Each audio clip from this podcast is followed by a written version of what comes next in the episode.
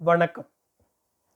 எழுத்தாளர் நீலபத்மநாபன் அவர்களின் பள்ளிகொண்டபுரம் நாவலின் இருபத்தி இரண்டாம் அத்தியாயத்தை உங்களுக்காக வாசிப்பது பாண்டிச்சேரியிலிருந்து ஆதிசிவன். கடை பூட்டத் தொடங்கிய போது குடையை எடுத்துக்கொண்டு அனந்தன் நாயர் இறங்கினார். வழக்கம்போல் களைப்பாலும் ஆயாசத்தாலும் துவண்டு போய்விட்டிருந்தார் அவர். அரண்மனை வேலையை விட்டு நீங்கிய பிறகு மருந்துகள் எல்லாம் வாங்கி சாப்பிட முடியாத பற்றாக்குறை வேறு. நெஞ்சுக்குள் எப்போதும் இருந்து உறுத்தி கொண்டிருக்கும் வழி இப்போதெல்லாம் இன்னும் அதிகமாய் தன் கைவரிசையை காட்டிக் கொண்டிருந்த நேரம். அதோடு உடம்புக்கும் உள்ளத்திற்கும் இப்போதெல்லாம் சரியான சிரமம் வேறு. அவருக்கு மூச்சு வாங்கியது. நேற்றைக்கு கடை பூட்டும் போது நிஷ்கலங்கன் நாடாராவது பேச்சு துணைக்கு கிடைத்தார். இன்று ஸ்ரீதரன் நாயர் தன் புகையிலை கடையை சீக்கிரமாய் பூட்டிவிட்டு போய்விட்டார் போலிருக்கிறது. சாலை பஜார் சந்தடி குறைந்து கிடந்தது. கஞ்சா கிருஷ்ணனுக்கு இன்னைக்கு நல்ல உற்சாகமான மூடு போல் இருக்கிறது கேசவா நினக்கு தோசாதின்னான் ஆசை உண்டெங்கில் ஆசண்ட மேசதிரன்னு நாலு காசு எடுத்து தோசை வாங்கி தின்னடா கேசவா என்று பிராசம் ஒப்பித்து நீட்டி முழக்கி பாடிக்கொண்டிருந்தான். அவன் கூலிப்பையன்மார்கள் அவனை சுற்றி நின்று ஊக்குவித்ததால் தானே என்னமோ சங்கர பிள்ளைக்கு மக்கள் இல்லாத போல் சங்கர குருவி தத்தெடுத்து சங்கர பிள்ளைக்கு மக்கள் உண்டாய போல் சக்க குருவின சுட்டு தின்னு என்று கைத்தட்டி தாளம் போட்டு ஒரு பிரத்யோக தாள லயத்தில் அமர்க்கலமாய் பாடி அதற்கேற்றார் போல் ஆடவும் தொடங்கிவிட்டான் அவன். இந்த வேளையில் அவனை சுற்றி நின்ற கூட்டத்தை வலுக்கட்டாயமாக விலக்கிவிட்டு அவன் முன்னால் போய் நின்று கொண்டு வீட்டு செலவுக்கு இன்னைக்காவது பணம் ஏதாவது தரும் உத்தேசம் உண்டா? இல்லையா? என்று கேட்ட ஒருத்தியிடம் போடி சவமே செலவுக்கு பணம் வேணுமாம் பணம். தந்து வச்சிருக்கேளா? வழக்கமாக நான் தந்தா நீ செலவாக்குதே. உனக்கு செலவுக்கு ஆறெல்லாம் பணம் தராளோ? என்று சத்தம் போட்டான் அவன். அவன் எதிரில் நின்றவள் அவன் பெண்டாட்டி போல் இருக்கிறது. திருப்பி தாக்கினாள். எட தெம்மாடி நாக்கில் நரம்பில்லாமல் அனாவசியம் சொன்னால் நாக்கை நறுக்கி எடுத்துடுவேன். பொண்டாட்டிக்கும் நாலு பிள்ளைகளுக்கும் செலவுக்கு தர போக்கில்லாட்டே பின்ன என்னத்துக்கு கொஞ்சி குழஞ்சிக்கிட்டு அங்கே வாரியா? இனி அங்கே வா. இதன் கூட அவள் சொன்னது கேட்க முடியாத பச்சை அசிங்கம். அதுக்கு அதே பாஷையில் ம் எங்கிட்டே மட்டும் செலவுக்கு கேட்டா? நாலு பேருக்கு அப்பமாருங்க கிட்டேலாம் போய் கேளு. எனக்கு பங்கு நானும் தாரேன். என்று பொருள்பட அவன் தரையில் கால் பாவாமல் சத்தம் போட்டு சொல்லி அவளை விரட்டி அடித்துக் கொண்டிருந்தான். அது அங்கே வழக்கமான ஒரு நாடகம் என்பது போல் சாலை கடைவாசிகள் யாரும் கவனிக்க முற்படவில்லையானாலும் எத்தனை தடவை பார்த்தாலும் சலிப்பு தட்டாத சாலை கடை பையன்மார்களும் புதியவர்கள் ஒரு சிலரும் கூடி நின்று வேடிக்கை பார்த்து கொண்டிருந்தார்கள். அனந்தன் நாயர் அந்த கூட்டத்தை தாண்டி நடந்தார். இப்படித்தான் தன்னிடமும் அடிக்கடி கார்த்தியாயினி பணம் கேட்டால் தம் சம்பள பணம் முழுவதையுமே வீட்டுக்காக செலவிட்டும் கூட ஆனால் இந்த கிருஷ்ணனைப் போல் தனக்கு திருப்பி தாக்க முடியவில்லை. ஏனென்றால் பிரபாகரன் நாயர் பிறந்த பிற்பாடுதான் தன் வாழ்க்கை நாடகத்தில் விக்ரமன் தம்பியின் குறுக்கீடே நிகழ்கிறது. மாதவிக்குட்டியின் பிறவி வரை நிலைமை கட்டுக்கடங்கியேதான் இருந்தது. எப்போதாவது அவர் வீட்டுக்கு வரும்போது ஒரு சில உபசார வார்த்தைகள் தன் முன்னால் வைத்தே கைமாறப்படும் அவ்வளவுதான். ஆனால் மாதவிக்குட்டியின் பிறப்புக்கு பிற்பாடு அனந்தன் நாயருக்கு நடக்கவே வழக்கத்தை விட அதிக சிரமமாக என்று தோன்றியது. தொண்டை வேறு வறண்டது. பயங்கரமான ஒரு தாகம். மெல்ல பப்படவடை பப்பு பிள்ளையின் கடையில் புகுந்து ஒரு சுக்கு காஃபி மட்டும் குடித்தார்.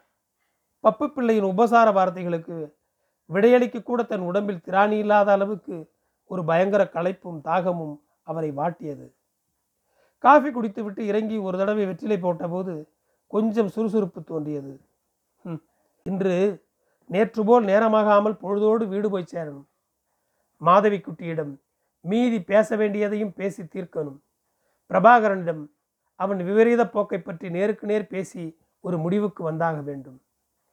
நேரம் கெட்ட நேரத்தில் பஸ்ஸுக்கு காத்து நின்று மெனக்கெடுவதை விட நடந்தே போய்விடுவதுதான் மேல் என்று வழக்கத்தை விட கொஞ்சம் வேகமாகவே கால்களை எடுத்து வைத்து நடந்தார் அனந்தன் நாயர். நேற்று பாசியிடம் நெடுநேரம் பேசிக் கொண்டிருந்த மைதானம் வெறிச்சோடி கிடந்தது. அங்கங்கே ஒரு சில தலைகள். ஒருவேளை இன்றும் பாசியும் அவனை பின்பற்றுகிறவர்களும் அங்கே இருந்தாலும் இருக்கலாம். இருக்காது. இன்றிரவு மணக்காடு சமாதி தோப்பில் சந்திக்க முடிவெடுத்தல்லவா? நேற்று அவர்கள் பிரிந்தார்கள். மாதவிக்குட்டி விஷயத்தில் அவன் தன்னை ஏமாற்றி விட்டான். ஆனாலும் இந்த வயசில் அவனிடம் சுடர்விடும் ஆன்மீக அறிவுதான் எவ்வளவு பிரமாதமாக இருக்கிறது? அனந்தன் நாயரால் இப்போது வியப்படையாமல் இருக்க முடியவில்லை. நடந்து கொண்டிருந்த அவர் மனதில் மட்டும் வழக்கம்போல் யாரை நினைக்கக்கூடாதென்று அவர் அடிக்கடி தன் பிரதிஞ்சையை புதுப்பித்துக் கொள்வாரோ அதே நபர் கார்த்தியாயினை மறுபடியும் இடம் பிடித்து கொண்டாள். மாதவிக்குட்டி பிறந்த பிறகு ஏனோ கொஞ்ச நாட்கள் விக்ரமன் தம்பியை வீட்டிலும் காரியாலயத்திலும் காணவே இல்லை. விக்ரமன் தம்பிக்கும் அவர் தம்பி கேசவன் தம்பிக்கும் இடையில் என்னவோ சச்சரவு என்றும் செய்தி வந்தது. விக்ரமன் தம்பிக்கு உள்ளூரில் மட்டுமல்ல போகும் இடங்களிலெல்லாம் பலவித காரணங்களுக்காக எத்தனையோ வைப்பாட்டிகள் உண்டு என்பதும் தனக்கு தெரியாததல்ல. அதோடு குடியும். இத்தனை பணம் பதவி படிப்பு அந்தஸ்து இவை அனைத்தும் இருந்தும் அவருடைய இந்த இரண்டு குறைகளும் எல்லோருக்குமே தெரிந்திருந்ததால் தான் பெண்ணை பெற்றவர்கள் யாரும் முறைப்படி திருமணம் செய்ய அவருக்கு பெண்ணை கொடுக்க துணியவில்லை போல் இருக்கிறது. ஆனால் அதுக்காக இவருக்கு முற்றுகையிட என் வீடு மட்டும்தானா கிடைச்சது? அப்படி தீர்மானமாக சொல்ல முடியுமா? இதுபோல் இவருக்கு இன்னும் எத்தனை வீடோ? இங்கே மட்டும்தான் காவல் நாயாக என் தடை அவரை அத்துமீற விடவில்லை போல் இருக்கிறது இரண்டாவதும் நான் அப்பாவாகி கார்த்தியாயினியின் மாப்பிள்ளை நான். நான் மட்டும்தான். நீ அதிகம் ஒன்றும் நெளிய வேண்டாம். நானும் ஒரு ஆணாக பிறந்தவன்தான் இனிமேலாவது என் வழியில் வராதே என்று மறைமுகமாக அவருக்கு நான் கொடுத்த எச்சரிக்கையை அதன் முழு அர்த்தத்தில் அவர் உணர்ந்து கொண்டு விட்டாரோ இல்லாவிட்டால் திறந்து கிடக்கும் வீட்டில் புகுந்து மோப்பம் பிடிக்கும் தெருநாயைப் போல் எங்களை சுற்றியே வட்டமிட்டு கொண்டிருந்த மனுஷனுக்கு என்ன வந்துவிட்டது காரணம் என்னதான் ஆயிருந்தாலும். இவர் அப்படியே என் வாழ்க்கையிலிருந்து ஒதுங்கிவிட்டால் போதும் என்று என் மனம் கடவுளை வேண்டிக் கொண்டது. முன்னால் போல் இல்லாவிட்டாலும் சிற்சில சண்டைகள் தொடர்ந்து இரவில் சமாதானங்கள் இப்படியாக வாழ்க்கை ஓடிக்கொண்டிருக்கிறது நோயிலிருந்து தேராத என் உடம்பையும் என் நோயிலிருந்து தன்னை காப்பாற்றிக் கொள்ள விலக முயற்சித்துக் கொண்டிருக்கும் கார்த்தியாயினியையும் வாழ்க்கையின் கண்கூடான யதார்த்தங்களாக அங்கீகரிக்காமல் வேறு வழி என்ற தோரணையில் நாட்களை கழித்து கொண்டிருந்த கட்டம். மாதவி குட்டிக்கு ஒரு வயசு நெருங்கி கொண்டிருந்தது. பிரபாகரன் நாயர் ஸ்கூலுக்கு போகத் தொடங்கிவிட்டான். காரியாலயத்திலிருந்து வீடு திரும்பும்போது சாதாரணமாக உடம்பில் உயிரென்ற ஒன்று ஒட்டியிருக்கிறதா என்பதில் சந்தேகமே வந்துவிடும். அத்தனைக்கு கடுமையான களைப்பில் அங்கங்கள் யாவும் துவண்டு விழத்தான் வீட்டில் வந்து ஏறுவேன். காரணம் காரியாலய தீவிரம். சுவாசப்பையை கொஞ்சம் கொஞ்சமாக அரித்து தின்று கொண்டிருக்கும் வியாதி. ராத்திரியில் சிக்கனம் பார்க்காமல் செலவிடும் தாது. இந்த மூன்றில் ஒன்றோ மூன்றும் சேர்ந்தோ என்றும் தெரியாது. அப்படி வீட்டில் வந்து ஏறுகையில் அவளுடன் சண்டை போட ஏதாவது காரணம் ஒன்றில்லாவிட்டால் இனி ஒன்று என்றும் தயாராக இருக்கும். அன்று அது அவளுடைய ஒரு பழைய சிநேகிதி சுகதகுமாரியின் கல்யாண அழைப்பிதழின் வடிவில் எனக்காக காத்திருந்தது. திருச்சூரில் வைத்து நடக்கவிருக்கும் அந்த கல்யாணத்துக்கு குடும்பத்தோடு போயே தீரணும்னு அடம்பிடித்ததோடு அவ பாக்கியசாலி. என் வயசு தான் இருக்கும். டாக்டருக்கு படித்து இப்போ வேலையும் ஆயாச்சு. இப்போதான் அவளுக்கு கல்யாணமே ஆகுது. மாப்பிள்ளையும் பெரிய டாக்டராம். நான் தான் இப்படி ஒன்றுக்கு ரெண்டு குழந்தைகளையும் பெற்று கிழவி ஆயிட்டேன் என்று ஒரே அடியாக அவள் கசந்து கொண்டபோது எனக்கு எரிச்சல் பீரிட்டு கொண்டு கிளம்பியது. உனக்கு இப்போ இங்கே என்னவெல்லாம் குறைஞ்சு போச்சாம் ஒன்றும் குறைவில்லை. எல்லாம் நிறைஞ்சுதான் இருக்கு இங்கே நான் ராஜ வாழ்க்கை அல்லவா வாழ்தேன்? எதுக்கெடுத்தாலும் உங்களுக்கு மூக்கு நுனியில் இஞ்சிதான். கெட்டின மாப்பிள்ளைன்னு ஒரு வாக்கு பேசப்படாது கேட்கக்கூடாது. வேற ஒன்றும் இல்லாவிட்டாலும் ஒரே ஒரு நாளைக்காவது என்கிட்ட எரிஞ்சு விழாம நீங்க இருந்திருக்கீங்களா? அவள் குரல் ஓங்கிக் கொண்டிருந்தது. எனக்கு வழக்கம் போல் ஆத்திரம் ஆத்திரமாக வந்தது. ஆனாலும் பல்லை கடித்து கொண்டு அனாமத்து வரும்படி வர நான் ஊட்டுப்புறை காரியக்காரன் ஒன்றுமில்லை உள்ள வரும்படியில் குடும்பத்தை நடத்த தெரியாமல் நீ அதை கொண்டா இதை கொண்டா அங்கே போகணும் இங்கே போகணும்னு ஆர்டர் போட்டா அதையெல்லாம் அப்படியே நடத்தி தர எங்கிட்ட வக்கில்லை என்று நான் சொன்னேன். ஊட்டுப்புறை காரியக்காரர் என்று நான் குறிப்பிட்டது கார்த்தியாயினியை வெறுண்டழச் செய்தது. உங்களுக்கு எங்கள் அப்பாவை கேலி பண்ண என்ன யோக்கியதை இருக்கு? நீங்கள் மட்டும் பெரிய நியாயஸ்தன்தான். சத்தியத்துக்கு விரோதமாக நடந்ததே இல்லை. சுளீரென்று என்னை வந்து தாக்கியது அவள் கொல்லி வாக்கு. ம் என்ன அநியாயத்தை அசத்தியத்தை நீ என்கிட்டே கண்டுட்டே? அதை நான் சொல்லித்தான் தீரணுமா? இவ்வளவும் சொன்னவ அதை மட்டும் விடுவானேன்? ஒரு கணம் தயங்கிவிட்டு உங்களுக்கு கிடைச்ச ப்ரொமோஷன் நியாயமானது தானா என்று அவள் கேட்டதும் என் சப்த நாடிகள் எல்லாம் முடுங்கி போய்விட்டது போல் ஒரு பிரமை உடனேயே என் நாடி நரம்புகள் யாவும் சகிக்க முடியாத ஆத்திரத்தில் துவண்டெழுந்தன. என் மனசாட்சியை எல்லாம் கூட மறுத்துவிட்டு எவ்வளவோ மனப்போராட்டத்துக்கு பிறகு வீட்டு நிலைமையை உத்தேசித்து தானே அந்த வேலை உயர்வை ஏற்றுக்கொண்டேன். அதுக்காக இப்போ என் வீட்டுக்காரியே என்னை குற்றம் சாட்டுகிறாள் என்றால்? பிறகு என்னவெல்லாமோ கத்தினேன். கையை கூட நீட்டியதாக ஞாபகம். ஆனாலும் அவள் அடங்கவில்லை. எழுந்து நடக்கக்கூட ஜீவனில்லாத என் அறைகள் இப்போதெல்லாம் அவளுக்கு உரைப்பதே இல்லை என்பதும் எனக்கு தெரியாததல்ல. உங்களை கட்டினதுக்கு எனக்கு என்னைக்கும் நரக வாழ்க்கை தானே? மற்ற பெண் பிள்ளைகளைப் போல் ஒரு தடவை கூட இந்த ஊரை விட்டு வெளியூருக்கு என்னை நீங்கள் கூட்டிக்கிட்டு போயிருக்கேளா இந்த என் பாழும் ஜென்மம் முடிவது வரையிலும் உங்களுக்கும் உங்கள் பிள்ளைகளுக்கும் வீட்டு வேலை செய்துக்கிட்டு கிடக்கத்தானே எனக்கு நேரம்? என்றெல்லாம் அழுகையின் கூட அவள் கத்தி தீர்த்தாள். அவள் கூட மல்லுக்கு நிற்க வடுவில்லாமல் மேல் மூச்சு கீழ்மூச்சு வாங்க படுக்கையை சரணடைந்தேன் நான். பிரபாகரன் மட்டும் என் பக்கத்தில் வந்து கொஞ்ச நேரம் பார்த்தவாறு நின்றுவிட்டு விளையாடப் போய்விட்டான். இப்படித்தான் ஒவ்வொரு நாளும் விடியத் தொடங்கியது. என்ன வந்தாலும் சரி. சுகதகுமாரியின் கல்யாணத்துக்கு திருச்சூருக்கு போயே தீரணும்னு மீண்டும் மீண்டும் அவள் அடம்பிடித்தாள் நெடும் தொலைவு பணத்தட்டு உடம்புக்கு ஒத்துக்கொள்ளாதது குழந்தைகளை எடுத்துக்கிட்டு போகும் சிரமம் முதலியவைகளை எல்லாம் நான் சொல்லும் ஓட்டை காரணங்கள் என்று அவள் ஒதுக்கிவிட்டாள் படிஞாரை நடைதாண்டி நடந்து கொண்டிருந்த அனந்த நாயருக்கு மேல்மூச்சு கீழ்மூச்சு வாங்கியது. சற்று கூட நடந்தபோது வலப்பக்கத்தில் ஒரு சின்ன அறையிலிருந்து வெளிச்சம் வீதியில் விழுந்து கிடப்பது தெரிகிறது. கொஞ்சம் காலமாக அடைத்து கிடந்த அந்த அறை திறந்திருப்பதில் அனந்தநாயருக்கு ஆச்சரியமாக இருந்தது. அங்கே தலை நீட்டி பார்த்தபோது தியாகராஜன் தீவிரமாக வேலையில் ஈடுபட்டிருப்பது தெரிகிறது. அரண்மனையில் வைத்தே இவனை அவருக்கு பழக்கம். அவரை கண்டதும் ஓ அனந்தன் நாயர் சாரா வாருங்க என்று வரவேற்றான். உள்ளே போக மனமில்லை எனினும் கால் கடுத்ததோடு இன்று களைப்பும் வழக்கத்தை விட சற்று அதிகமாகவே இருந்ததால் மெல்ல வெளிநடையிலேயே உட்கார்ந்திருந்தார். என்ன தியாகராஜனை கொஞ்சம் நாளாக காணவே இல்லையே. இப்போ புதுசாக ஆர்டர் ஏதாவது கிடைச்சிருக்குதா என்று கேட்டார் அவர். அதை என்னத்துக்கு கேட்கிறேன்? உள்ளே போ உண்ணி இல்லாத போ பட்டினின்னு கேள்விப்பட்டிருக்கேல்லா அது எங்களை பொறுத்தவரையில் நூற்றுக்கு நூறு சரி. கையில் இருந்த யானை தந்தத்தில் நுணுக்கமான தன் வேலையை தொடர்ந்தவாறே அவன் பேசினான். அவன் யானை தந்த தொழிலாளி என்பதை விட கலைஞன் என்பதுதான் மிகவும் சரி. அவனுடைய நுணுக்கமான வேலைப்பாடு அதைத்தானே நிரூபிக்கிறது. இதுக்காக ராஷ்டிரபதியிடமிருந்து சன்மானம் என்னவோ கூட இவனுக்கு கிடைத்திருப்பதாக அவர் கேள்விப்பட்டிருந்தார். அவன் செய்து கொண்டிருக்கும் தந்த வேலையை அனந்தன் நாயர் கவனித்தார்.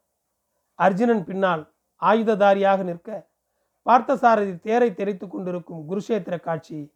குதிரைகளெல்லாம் பிடரி மயிர் சிலிர்த்து எழும்பி நிற்க திமிரிக்கொண்டு பாயும் தோற்றம். இத்தினோடு இருக்கும் யானை தந்தத்தில் இந்த அற்புத காட்சியை எவ்வளவு நுணுக்கமாய் இவன் விரல்கள் செதுக்கி கொண்டிருக்கின்றன.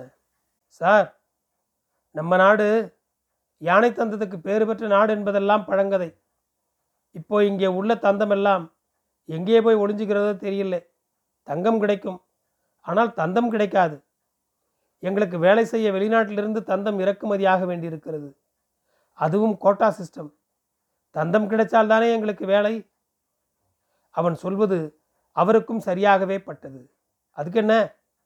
உள்ளபோது தந்த சாமான்களுக்கு கொள்ளை விளையாச்சே தேடி வந்து சொன்ன விலை தந்து கொத்திக்கிட்டு போகத்தான் வெளிநாட்டு பிரயாணிகள் தயாராக இருக்கிறார்களே. அவன் தலை உயர்த்தி பார்த்தான். ஒரு கலைஞனுடைய விழிகளை நேரடியாக மிகவும் நெருக்கத்தில் அவர் பார்த்தார். அங்கேயும் சோகமும் ஏழ்மையும் தான் அப்பியிருந்தன அவன் தோற்றம் உடம்பு எல்லாமே இல்லாமையின் சின்னமாக அவருக்கு பட்டது. சார் இப்படித்தான் எல்லாரும் தப்பு கணக்கு போட்டிருக்காங்க. விலையெல்லாம் பெரிய விலை தான்.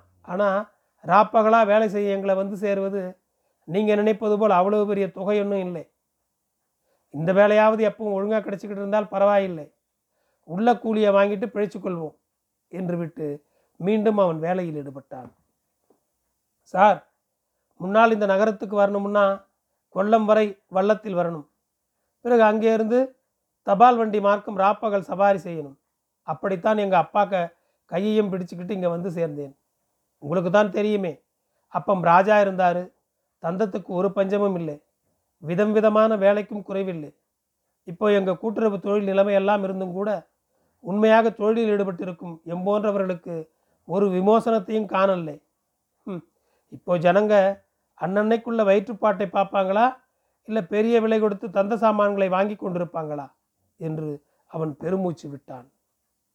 சிறிது தெம்பு வந்தது போல் இருந்ததால் தியாகராஜனிடம் விடைபெற்று கொண்டு நடந்தார் அனந்த நாயர் பற்றாக்குறை காரணமாக இந்த தியாகராஜனும் வாழ்க்கையில் இன்புறுவதாக தெரியவில்லை.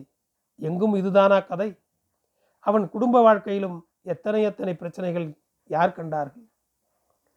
கார்த்தியாயினியை தன்னால் திருப்திப்படுத்த முடியாததற்கு காரணம் இந்த பணம் மட்டும்தானா? கொஞ்சம் காலமாக விக்ரமன் தம்பி தன் வாழ்க்கையில் குறுக்கிடாமல் இருந்ததால் அவர் சம்பந்தப்பட்டவரை தனக்கு சிறிது நிம்மதியாகத்தானே இருந்தது. இதற்கிடையில் கற்க என்று அதிகாலையில் சங்குமுகம் கடற்கரையில் நிறைந்து வழிந்த மக்கள் கூட்டத்தின் இடையில் புரோகிதர் முன்னால் குந்திக்கொண்டு தர்ப்பையை கையில் போட்டவாறு இறந்து போன பெற்றோர்களுக்கு பலி போட்டு கொண்டிருக்கும் போது பலி போட்டுவிட்டு கடலில் இறங்கி குளிப்பவர்களின் கூட விக்ரமன் தம்பியும் நிற்பது தெரிகிறது. நல்ல வேளை அவர் தன்னை காணவில்லை. ஆனால் சுகதகுமாரியின் கல்யாணத்திற்கு இன்னும் ஒரு வாரம் இருக்கையில் கொஞ்சம் நாட்களாக வீடு இருந்த திசையிலேயே காணாதிருந்த விக்ரமன் தம்பி திடுதிப்பென்று வீட்டில் பிரசன்னமாய்விட்டார். முன்னால் இருந்ததை விட இப்போது அவர் கொஞ்சம் இழைத்திருப்பது போல் தோன்றியது. அனந்தன் நாயர் நீ பலே ஆளுதான். சுகக்கேடு மதுவுமா இருந்தும் கூட நீ விடவில்லையே. ம் கொண்டா கொண்டா. உனக்கு கொச்சு மோளை நானும் ஒரு தடவை பார்க்கட்டும். நான் அன்னைக்கே அறிஞ்சேன். ஆனால் அதுக்கிடையில் ஒரு ரப்பர் எஸ்டேட் விஷயமா குட்டிக்கானத்தில் கொஞ்ச நாள் கேம்ப் செய்ய வேண்டியிருந்தது. இங்கே வந்த பிறகும் இவ்வளவு நாளாக இங்கே வரணும்னு நினச்சி இன்றைக்கி தான் சமயம் கிடைச்சிது அவர் பேச்சு அந்த சிரிப்பு எல்லாமே செயற்கையாக வரவழைக்கப்பட்டது போல் தோன்றியது. கற்க கடவாவு அன்னைக்கு அவரை பார்த்ததை அனந்த நாயர் வெளியிடவில்லை. தம்பியை எதிர்க்க தெரியாமல் அசட்டு சிரிப்பு சிரித்தவாறு கார்த்தியாயினிடம் குழந்தையை எடுத்துக்கொண்டு வர சொல்ல வேண்டி வந்தது. அவள் பிகு ஒன்றும் செய்யவில்லை. மாதவி குட்டியை எடுத்துக்கொண்டு வந்தாள். குழந்தையை அவளிடமிருந்து தட்டி பறித்து வாங்குவது போல் வாங்கி மடியில் வைத்துக்கொண்டு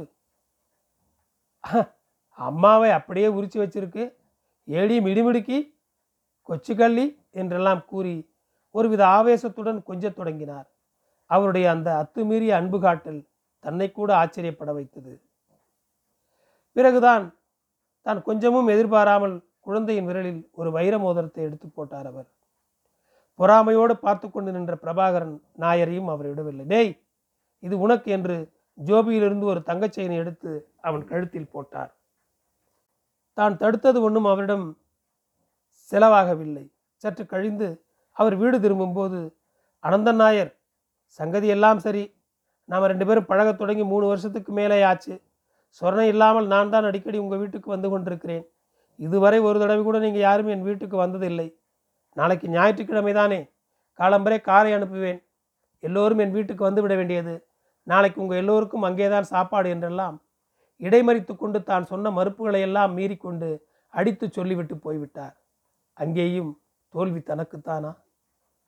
உன் வீட்டுக்கு வர முடியாதுன்னு முகத்தில் அடித்தவாறு அவரிடம் சொல்ல விடாமல் தன்னை தடுத்த சக்தி எதுவென்று புரியவில்லை. தன்னால் செய்ய முடிந்ததெல்லாம் அன்று ராத்திரியும் வழக்கம்போல் கார்த்தியாயினியுமாக ஒரு மூட்டம் சண்டை போட்டதுதான். வீசி அடித்த காற்றில் இருந்த குளிரை அனந்தன் நாயரால் தாங்க முடியவில்லை. ஏன் என்று இத்தனை தளர்ச்சி? கொஞ்சம் முந்திதானே தியாகராஜனின் கடைநடையிலிருந்து இளைப்பாரினோம் இருந்தும் இப்போது மீண்டும் மேல்மூச்சு கீழ்மூச்சு வாங்குகிறதே. தொண்டை வேறு வரலுகிறது.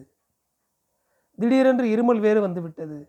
ரோட்டோரத்தில் விலகி நின்று நெஞ்சு நொறுங்க லொக் லொக் என்று விடாமல் இருமிய போது கண்ணிலிருந்து கண்ணீர் வழியத் தொடங்கிவிட்டது. துப்பிய கோழை சிவப்பாக இருந்ததோ என்று ஒரு சந்தேகம். இருளில் சரிவரத் தெரியவில்லை. பதினைந்து ஆண்டு காலமாக இல்லை இல்லை. அப்படி ஒரு காலவரையறை இட முடியாது. தனக்கு அறிவு வந்த நாளிலிருந்தே வாழ்க்கையில் தான் அனுபவிக்க தொடங்கிய துயரங்களுக்கெல்லாம் விடிவு காலம் வரப்போகிறதோ என்னமோ யார் கண்டார்கள்? நன்றி. பள்ளிகொண்டபுரம் தொடரும். என் குரல் உங்களை தொடர்ந்து வர ஃபாலோ பட்டனை அழுத்துங்கள். உங்களுக்கு மீண்டும் நன்றி.